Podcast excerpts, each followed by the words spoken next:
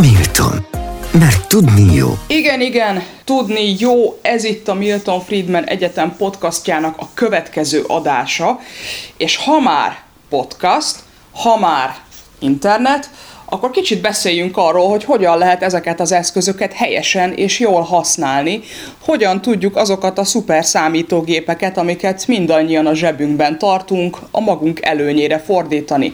Ki más lehetne az, akivel erről a kérdésről igazán jót beszélgethetünk, mint Szűd Zoltán habilitált egyetemi docens, egyetemünk rektori megbízottja és kutatócsoport vezetője. Szervusz, szép napot kívánok, köszönöm, hogy itt vagy velünk. Szép napot kívánok, én is köszönöm, hogy itt lehetek. Mondjuk el a hallgatóknak, hogy a járványhelyzetre tekintettel nem a stúdióban ülünk egymással szemben, hanem a szuper számítógépeink segítségével egy telefonos beszélgetésben veszünk részt.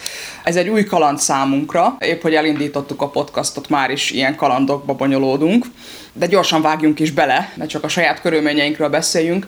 Azt mondd el nekünk, Zoli, kérlek, hogy megnézted-e már a Facebookon hogy hol követ téged a Facebook, és milyen lapokon gyűjtött rólad adatot. Ugye itt a napokban jelentette be a cég, hogy minden felhasználó hozzáférhet ez az adatbázishoz, és újságírók és átlagpolgárok tömegei döbbennek meg, hogy adott esetben több száz oldalból alakul ki a kereskedelmi profilróluk. Te túl vagy már ezen az akción? Én túl vagyok rajta, és én időről időre, amikor olvasok egy ilyen nyilván szándékosan kiszivárogtatott hírt a Facebook által, hogy ö, hol tudom megnézni, hogy hol most adott esetben hol követnek, de korábban ugye arról is ö, lehetett értesülni, hogy, hogy hogyan alkotnak profilt rólam, akkor, akkor én azért nem szoktam meglepődni, mert ez ez köztudat alapvetően, hogy, hogy adatokat gyűjtenek minden egyes felhasználóról. Az lenne még izgalmas, hogyha látnánk, hogy, hogy ezen kívül honnan szereznek még be adatokat, mert hogyha más külsős adatokkal tudják ezt kombinálni, akkor a big data rendszer alapján egy sokkal tisztább, sokkal világosabb képet tudnak rólunk kapni, akár úgy is, hogy olyan mintázatokat tudnak meg rólunk, amit mi magunk sem sejtünk gyakorlatilag. Adott esetben ez a, a, a vásárlási szokásainkból, szokásainkból, és mondjuk a lájkolási szokásainkból összeállhat, hogy milyen a mi politikai preferenciánk. De itt gondolom nem a kifli vásárlásra kell gondolni, vagy arra, hogy az ember milyen csirkecambot vesz valamelyik kereskedelmi egységben. Arra is, arra is kell gondolni, mert a, a big data rendszer az ebben az esetben úgy működik, hogy, hogy teljesen hihetetlen összefüggéseket fog fölvázolni. Tehát ki tudja például azt hozni a, az Egyesült Államokban, hogy aki nagyon szeret például különböző krómozott tárgyakat vásárolni, annak a politikai preferenciája mondjuk a demokraták felé húz. Tehát, hogy ezt lehet, hogy fordítva gondolnánk, vagy nem gondolnánk bármit, de a rendszer ezt is kimutatja, vagy például azt is, hogy ha a mondjuk reggeli időpontban vásárolunk, akkor abból milyen következtetéseket lehet levonni, olyan következtetéseket, amit a mi saját eszünkkel, elménkkel, hagyományos módszerekkel nem tudnánk megtenni egyébként, és nem is gondolnánk rá. Az igaz, hogy ezek a vállalatok vállalkozások akkor is tudnak profilt készíteni egy internetes felhasználóról, ha egyébként ott nincs regisztrálva, tehát hogy fölmegy egy bármilyen oldalra, oda kerül a böngészőjébe egy süti, és onnantól kezdve akkor is van róla profil, hogyha köze nincs egyébként felhasználóként egy-egy oldalhoz. Ugye ez a csodálatos, amit épp most mondtál, és egyben félelmetes is az egész rendszerben, hogy, hogy nem tudjuk, hogy mikor figyelnek meg minket. Na most alapvetően ezek a sütik, ezek az életünket könnyítik meg, ugyanúgy számtalan ilyen funkció van. Tehát most mi itt ülünk mindenki a saját otthonában, kis kidolgozott oktatási stúdiójában is beszélgetünk, és a technológia ezt lehetővé teszi. Tehát óriási előnyünk az, hogy, hogy nem kell adott esetben megállnia az oktatásnak. Na most ennek az a hátránya, hogy mivel minden digitális csatornákon keresztül történik, akkor minden adatot rögzítenek, és ebben az esetben akkor is például, hogyha valaki nem Facebook felhasználó. Miért? Mert nyilván itt a háttérben az adatokkal való kereskedelem folyik létezik egy kifejezés adatkapitalizmus, ez jellemzi, azt mondják a 2010-es évek második felét a social médiában. Itt az adat lesz a legnagyobb értéké, az, hogy kifér hozzá az adatokhoz, ki tudja őket feldolgozni, és az nagyjából úgy kell elképzelni, hogy egyfajta cserekereskedelem folyik, vagy összeállnak a nagy elsőre konkurensnek tűnő cégek, ők megosztják egymással a felhasználók adatait. Az egészben az a legfélelmetesebb, hogy nyilván ennek van egy jogi aspektusa, és nyilván nekünk bele kell egyeznünk különböző privacy beállításokba, de mivel az algoritmusokat fekete dobozként képzeljük el, és így is kell elképzelni őket nagyon gyakran, nem tudjuk, hogy mi történik bennük. Tehát először állunk olyan technológiával szemben, ahol nem tudjuk, hogy pontosan mit csinál a technológia. Az autóról tudjuk, hogy, hogy hogyan indul, hogyan lehet kormányozni, hogyha elromlik a fék, akkor nem tudunk megállni, de egy algoritmusról, hogy pontosan mit csinál, nem fogjuk tudni. Tudunk valamit tenni mi felhasználók, hogy nagyobb biztonságban legyünk, vagy itt egyszerűen arról van szó, hogy amikor egy ilyen kvázi ingyenes szolgáltatást elfogadunk, akkor tulajdonképpen cserébe felajánljuk az adatainkat, hát így jártunk, ez a feltétele a használatnak. Hogy látod, mennyi itt a felhasználó felelőssége? Ugye azért Európában nagyon erős személyiség és adatvédelmi jogszabályok vannak, amelyek elvileg azért igen veszélyes bírságokkal fenyegetik ezeket a tech cégeket. Tehát a jogalkotó elvileg oda tett eszközöket, de, de mi a felhasználó felelőssége? Hogyan jár el helyesen? Hát én úgy gondolom, gondolom, hogy ha egyszer belépünk ebbe az online világba, akkor azért olyan sok mindent nem tudunk tenni az ellen, hogy az adatainkat összegyűjtsék, vagy adott esetben kövessenek minket, vagy egy profit alkossanak rólunk. Amit tudunk tenni, azok nagyon egyszerű dolgok, hogy önkéntesen ne osszunk meg olyan információkat, amelyekről azt gondoljuk, hogy idővel kompromitálóak lehetnek. Tehát a tudatosságunk úgy gondolom, hogy idáig terjed, ezen kívül még nyilván arra is figyelni kell, hogyha van néhány megbízhatatlannak minősített oldal, akkor, akkor oda ne menjünk, ne adjunk ki adatokat de, de összességében azért ki vagyunk szolgáltatva.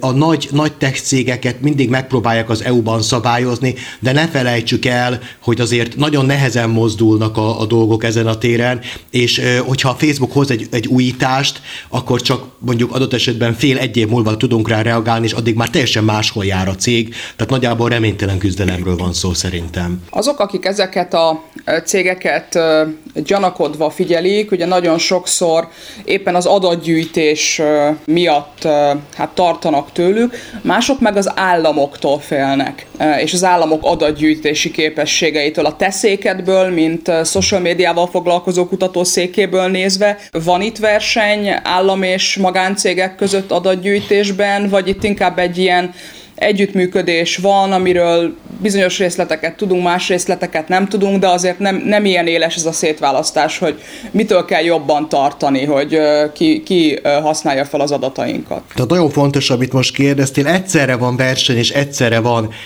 együttműködés. Hadd had mondjak egy talán furcsának tűnő példát első körben.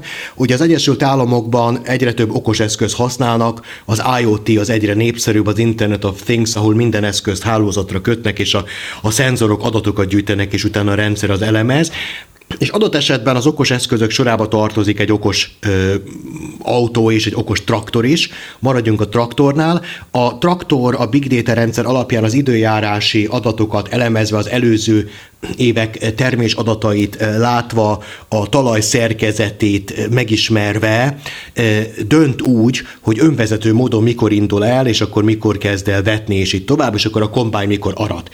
Na most hogy jön ez ide? Úgy jön ide, hogy ha egy farmernek van egy ilyen traktora, akkor, és megvásárolta ugye az övé, akkor minden ö, ö, eszköz az övé, kivéve az adatot, az adat nem az övé, az adatot az a vállalat kezeli, amely a szoftver biztosította.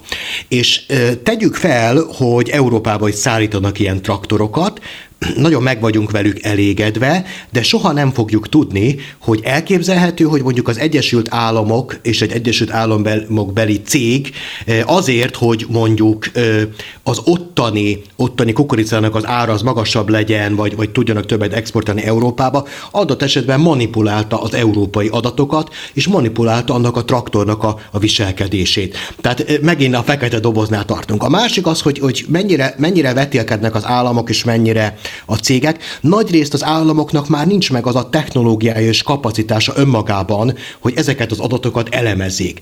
Ezért mindig nagy cégekhez eh, szoktak fordulni, és attól a pillanattól kezdve az adott állam polgárainak az adatai átkerülnek egy olyan céghez, ami mondjuk multinacionális szinten működik, és, és hát követhetetlen az útja az adatoknak, és akkor még hadd mondjak egy példát, hogy egyre több ö, nagy vállalat, aminek különböző országban filiália, letiltja például a Google Translate alkalmazását, és költséges módon saját fordító alkalmazást fejleszt. Hát egy ideig arról volt szó, hogy a, az MTA-nak a Staki fordító szótár az milyen brilliánsan működött, én is használtam, és hirtelen bevágódott a Google, és a Google a, a elérte azt, hogy szinte már mindenki az ő rendszerüket használja. Na most ezzel, ezzel szemben most megint van egy visszatérés. Miért? Mert hogyha látják, hogy egy hongkongi, egy budapesti és mondjuk egy, egy Johannesburgi irodában mire keresnek rá ugyanannak a cégnek az alkalmazottja, és mit próbálnak lefordítani, akkor rá tud jönni a Google-nak a mesterséges intelligencia, hogy miben érdekeltek, és konkurenciát tud állítani adott esetben. De tegyük föl, hogy, hogy egy oktatási projektről van szó, akkor ez a magánvállalat, a Google összeáll amerikai egyetemekkel, és akkor velük együtt megcsinálják azt az online képzést, amit Európában szerettek volna. Tehát ilyen komoly összefonódások vannak. Van ilyen gyanú az Amazonnal kapcsolatban is például, hogy az ott árusító kiskereskedők adataiból ő olyan típusú következtetéseket tud levonni, amik számára utána versenyelőnt biztosítanak. Ez ugyanaz a logika? Ez egészen pontosan ugyanaz a logika. Így van, ezeket nem lehet bizonyítani, tehát vagyis pontosabban úgy lehet bizonyítani, hogyha van egy ilyen whistleblower figura, aki, aki belülről látja a rendszert, és, és a, akkor egyszerűen hát felhívja a figyelmet erre. A Cambridge Analytica botrány kapcsán is ugye így derült ki, de, de azért gondoljunk bele, hogy mi lett a következménye. Kevesebbet Facebookozunk, kevesebb adatot osztunk meg magunkról a neten. Dehogy, tehát egy-egy jó cicás videóért én úgy gondolom, hogy bárki regisztrál és eladja az adatait. Így van, mint tudjuk, az internet két dologért létezik, a cicás videó, a másik pedig a, ha jól sejtem, a szex. Igen, tehát, hogy néhány ilyen húzó ágazat van, és én úgy gondolom, hogy itt alapvetően ez úgy lehetne összefoglalni, hogy, hogy a szabadidő eltöltése összecsúszott a munka és a tanulás világával, és ma már nem tudjuk elhatárolni ezeket. Gondoljunk csak bele, hogyha ülünk egy gép előtt, több böngésző ablakunk van nyitva, akkor, akkor a tanulási tartalmak mellett rögtön át tudunk térni másra, tehát ezeket mind regisztrálja a rendszer, és ne felejtsük el, hogy ezek a social media cégek, ezek figyelemkufárok, itt Haráritól származik ez a, a, a megnevezés, és ők mind a figyelmünkre tartanak ö, ö, hát igényt, ezt a figyelmet ők akár másodpercekben mérve összegyűjtik, összecsomagolják, és eladják a hirdetőknek. Segítsünk egy kicsikét a hallgatóinknak, akik, hát főleg a nappal is hallgatók, ha jól sejtem, ők már digitális benszülöttek, mondjuk veled és velem ellentétben. Hogyan lehet és most a nagy kérdést mondom, és utána menjünk bele részletesen, hogyan lehet tudatosan használni az internetet? Rendben az ember tisztában van azzal, hogy az adataival kereskednek, néha törli a sütiket, nem ad meg felesleges adatot, stb. stb. Én mindig azzal szoktam kezdeni, hogy amikor mi erről beszélgetünk órákon, hogy amennyire lehet kerüljük meg az algoritmus. Tehát ne hagyjuk, hogy az algoritmus mondja meg, hogy, hogy, hogy mi az, amit mi látni akarunk, hanem azt tudatosan mi döntsük el, hogy mit szeretnénk látni. Nyilván ez egy korlátos dolog értelemszerűen, mert az ember nem mesterséges intelligencia, de talán mondjuk az az első dolog, lefordítom magyarra, hogy a híreket ne a Facebookon olvassuk. Szerinted vannak-e még olyan trükkök, amiket be lehet vetni tudatosan, amelyeket az ember elsajátíthat, hogy, hogy azért egy tudatos olyan felhasználó legyen, akiből nem lehet teljesen kisajtolni mindent? Igen, te nagyon fontos dolgot mondtál el, és többször is ez a tudatosság. Tehát a tudatosság az, ami jelenleg nagyrészt hiányzik a felhasználók életéből. A tudatosság azzal kapcsolatban, hogy mennyi ideig használjuk az eszközöket. Tehát akkor összefoglalva, nagyon fontos, hogy a technológia ne minket irányítsa, hanem mi irányítsuk a technológiát. Ez mit jelent? Azt jelenti, hogy tudatosan határozzuk meg, hogy egy adott nap mennyi ideig fogjuk használni a digitális technológiát, az internetet, az okos eszközöket. Utána határozzuk meg, hogy mi ezzel a célunk hogyha a szabadidőnek az eltöltése és megvan határozva, akkor fél órát fogunk Facebookozni, akkor legyünk tisztában azzal, hogy ez most a szabadidő eltöltése. Hogyha a munkára használjuk, akkor melyek azok a platformok, melyek az eszközök, amelyeket megválogatunk.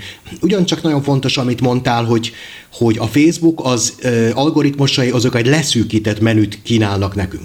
Ez azt jelenti, hogy tudatosan gondoljuk végig, hogy a híreinket, információnkat hogyan, honnan fogjuk beszerezni.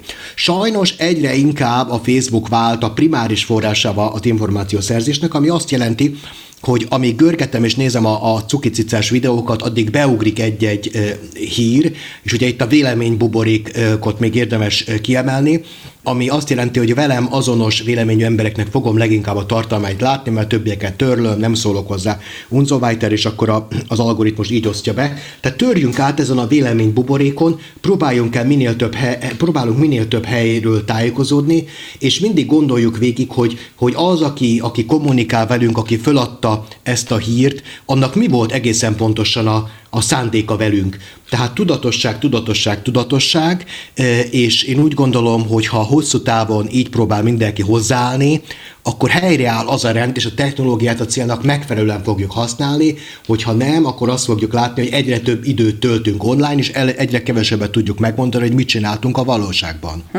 Uh, ugye itt a, a, a figyelem egy nagyon fontos kérdés. Hosszú ideig az volt a, akár az üzleti világban, akár a mindennapi életben az erény, hogyha valaki egyszerre sok helyre tudott figyelni, és sok projektet, sok dolgot tudott párhuzamosan futtatni, aztán fordult ez a dolog, mert kiderült, hogy a megosztott figyelem nem hatékony. Most ugye ismét azt mondják, hogy próbáljunk meg egy dologra koncentrálni, mert akkor hatékony az agyunk működése. De valójában ezek a, az online szolgáltatások alapvetően arra vannak kitalálva, hogy ahogy te is mondod, figyelemkufárok legyenek, és, és megragadják a figyelmünket. Ugye pittyeg a telefonunk folyamatosan, új hír van, új fontos dolog, most figyelj, stb. stb kapcsoljuk ki az értesítéseket? Ne engedjük, hogy, hogy ez a típusú figyelemelterelés folyamatosan ott zörögjön a zsebünkben? Igen, ez nagyon fontos, amit most kérdezel, és amit mondasz, mert ugye egy technikai szintre, gyakorlati szintre lehozzuk a, a, az egész történetet.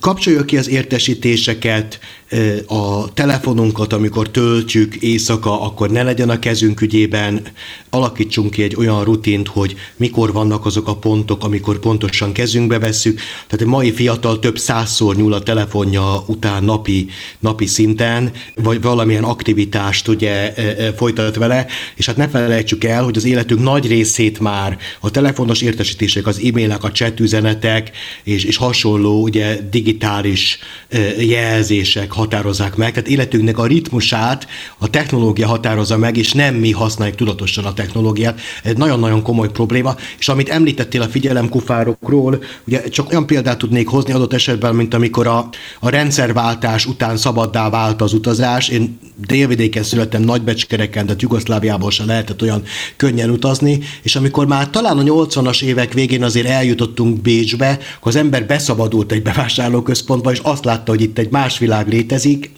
Semmivel nem foglalkozott, csak a csillogással, gyerek voltam akkor, körbejártam, néztem a kirakatokat, bementem a boltba. Nagyjából az internet, mivel képes folyamatosan megújulni, így hat az emberre, hogyha nem tudatosan megy, nem látja idézőjelben a tervrajzát, nem tudja, melyik boltba fog bemenni, épp az aktuális ragyogás, csillagás fogja lekötni a figyelmét, és akkor, akkor már ez komoly problémát fog jelenteni hosszú távon. Tehát az a vásárló használja tudatosan az internetet, aki előre eldönti, hogy két kiló kenyeret fogok venni, egy liter tejet, meg egy csokoládét, és szépen tudatosan bemegy a boltba, megveszi, és pont azzal kijön, amiért ment. Igen, ez, ez nagyon nehéz megvalósítani, főleg online, amikor egyre inkább a rendszerek, ugye a big data rendszerek, ezek személyre szabott ajánlatokat tesznek, és bombáznak minket. Utóbbi időben úgy gondolom, hogy egyre agresszívebbek ezek a rendszerek. A, a különböző bankok, azok már nem csak egy olyan e-mailt küldenek, ami bekerül, ha nem a spambe, de valamilyen frissítés, vagy promóciós fül alá a, a Google Mailben,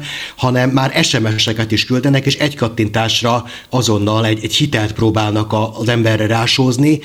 Egyre több ilyen visszajelzés érkezik, egyre agresszívebbek lesznek az algoritmusok, és a, a felhasználók nem biztos, hogy tudnak védekezni ez ellen. Hogyan tanítod meg a gyerekeidnek, hogy, hogy hogyan kell ezeket a rendszereket használni? Mondjuk akinek most kisgyerekei vannak, egy, kettő, három, négy, öt éves gyerekek, akik hát pontosan látjuk, hogy kezébe vesz egy tabletet és, és használja, hogy mi annó mondjuk egy televíziót pikpak felfedeztünk és használtunk a, a, a szülők, meg csak pislogtak. Szóval hogy lehet tudatosan megtanítani egy kisgyereknek, hogy honnan, hova mit lehet csinálni, mit nem lehet csinálni. Mit javasolsz azoknak, akik most kezdik kísérni a gyerekeiket, de még ők maguk is nehezen boldogulnak ebben a világban? nagyon ö, hangzatos, jól hangzó dolgokat mondhatnék, tehát mivel nekem van két gyermekem, egyik 15, másik 11, akkor magam is tapasztalom, hogy azért ez egy nagyon komoly és összetett probléma a valóságban. Ami szokott segíteni az az, hogy meghatározom időben, hogy mi az az intervallum, amikor a gyerek használja az okostelefon, legyen az napi egy óra adott esetben, vagy legyen másfél, és utána következzen az, hogy legyen egy folyamatos párbeszéd, hogy, hogy melyek azok az alkalmazások, amelyeket éppen használ. Na most nyilván azért a, a gyerekeknek jelentős része az játszik, akkor én ismerkedjek meg azzal, hogy mi az a játék egészen pontosan, de mivel mi a a Gutenbergi kognitív habitushoz tartozunk még, akkor nem feltétlenül tudjuk, hogy ha valaki játszik, akkor közben mit csinál, mint kiderül, nagyon sokszor cseveg is. És hogyha ismeretlenekkel cseveg, akkor már nem csak a játékról van szó, hanem arról, hogy valakivel kommunikál, tehát akkor tovább kell menni, és fel kell hívni a figyelmét arra, hogy, hogy nem minden ismeretlen az jó szándékú, és hogy legyen mindig nagyon óvatos, és legyen bizalmatlan, és a nap végén akkor pedig egy picit beszélgessünk el a gyerekkel arról, hogy, hogy mi volt, amit tapasztalt, mi volt, amit látott. Ezt nem kell katonai szigorral csinálni, mert, mert akkor egyre inkább titkolni fogja a dolgait, de alakuljon ki egy egészséges párbeszéd, és tudjon a gyerek hozzánk fordulni, hogy a problémát érzékel. Tehát akkor ez a kicsire is és a kamaszra is azt mondott, hogy ez a megoldás, amivel egy szülő helyesen járhat el. Igen, igen, hisz ők, ők ahogy mondtad, a, a, a tehát a technológiát ö, ők ösztönösen használják. És az ösztönösség ez például jó abban, hogy ők nem félnek hibázni, hogy új dolgokat ö, fedeznek fel, de, de adott esetben mindenkire, akinek a számítógép már adott volt az életében, ez igenis vonatkozik, lesz itt talán egy kis felmentő sereg, ami érkezik pár év múlva a digitális kompetenciák keretrendszeréről beszélek. Én a oktatási hivatalnak voltam szakmai szakértője, és digitális kompetenciák keretrendszereket dolgoztunk, ami arról szól, hogy hogyan lehet tudatosan használni a technológiát, és célnak megfelelően különböző kategóriákban. Egy jó hírem is van, ugye itt azért elképzelhető, hogy egy túl ö, sötét és félelmetes jelen és jövőképet vetítettem. Nem ez volt a célom semmiféleképpen sem, csak azért jelezni, hogy merre halad a világunk, hogyha a technológia irányít minket, és nem mi őt. De érkezik a felmentősereg, digitális kompetencia a keretrendszereken belül fogják majd oktatni a tanulókat a közoktatásban és a tanárokat is. Én magam a oktatási hivatalnak a szakmai szakértőként részt vettem egy ilyen projektben, és, és hát igazából ennek az a jelentősége és a lényege, hogy, hogy megtanítják különböző kompetencia csoportokon belül, tehát információ kezelése, kommunikáció, információ, személyes adatok védelme, tudatos állampolgári lét és így tovább, a gyerekeket, hogy hogyan használják a célnak megfelelően a technológiát. Tehát most már, most már nagyjából elég volt abból, hogy, hogy ösztönösen próbáljuk kiismerni, megvannak már azok a rutinok, megvannak azok a tapasztalatok, amit igenis be kell venni a közoktatásba, ezt, ezt viszonylag gyorsan meg kell tenni, és akkor sokkal tudatosabb használókat fogunk kapni, vagy legalábbis egy, egy struktúrált tudáshoz fognak tudnak majd jutni a tanulók, és bízunk benne, hogy majd élnek vele.